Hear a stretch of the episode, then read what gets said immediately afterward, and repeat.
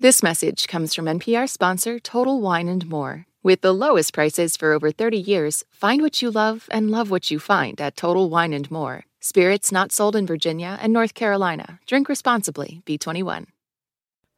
Live from NPR News in Washington, I'm Nora Raum. A series of earthquakes shook Japan's west coast today, triggering tsunami warnings which have now been lifted. NPR's Anthony Kuhn reports Japan's meteorological agency initially estimated the largest quake's magnitude at 7.6. The quake was centered on Ishikawa Prefecture on Japan's west coast, and pictures on social media appear to show damage to roads and buildings. Buildings shook in central Tokyo, and aftershocks rattled Ishikawa. Several bullet train lines were stopped. Nuclear power stations in several prefectures were checked, but no damage was found. Japan's government set up an emergency response center at the Prime Minister's office.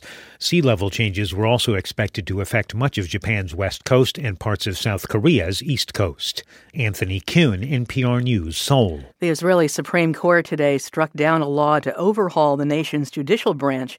The changes were promoted by the right wing government and had sparked months of protests. The law would have prevented judges from overturning government decisions they deem unreasonable. The Israeli military says it will begin to withdraw thousands of troops from Gaza. NPR's Daniel Estrin reports. The Israeli military says some troops and reservists from five brigades will leave Gaza and return home to Israel this week. Israel's ground invasion of Gaza has lasted two months now. Military spokesman Daniel Hagari gave an address. He said releasing reservists will help the economy after months that reservists have been away from their jobs during the war. Some soldiers are also returning to school. Israeli universities are back in session this week. The academic year had been deferred because of the war. But many soldiers will be returning to Israel for more training. The U.S. has called on Israel to transition to lower intensity combat with more pinpointed raids on targets in Gaza. Daniel Estrin, NPR News, Tel Aviv. Today is a day of mourning in Ukraine after a series of Russian missile strikes on Kyiv Friday. Officials described it as the single deadliest attack on the Ukrainian capital since Russia's full scale invasion nearly two years ago. The U.S. economy did better than expected in 2023, with Wall Street ending the year on a positive note NPR's Scott Horsley reports on what economists are predicting in the new year. We should start with the caveat that most of the predictions made a year ago at this time turned out to be wrong. Aha. So take this with a grain of salt. okay. Uh, in general, though, economic forecasters expect some relative calm in the next 12 months. The economy is expected to grow a little bit more slowly. Unemployment is expected to tick up a little bit from its very low level, but not much.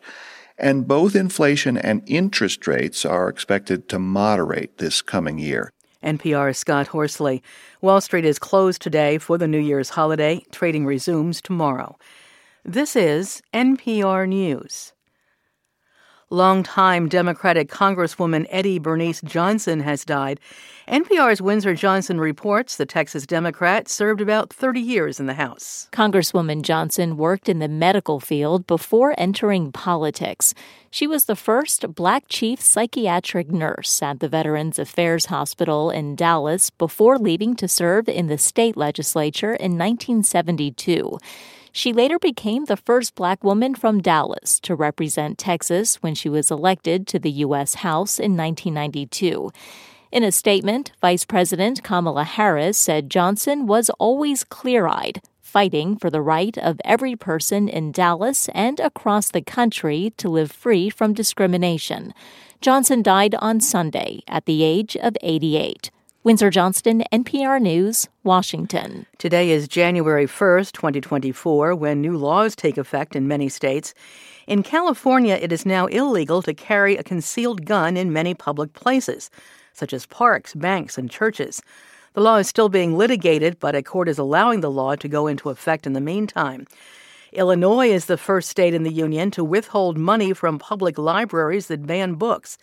The Secretary of State said it's ludicrous and dangerous for a couple of extremist groups to determine what books are in circulation for entire communities.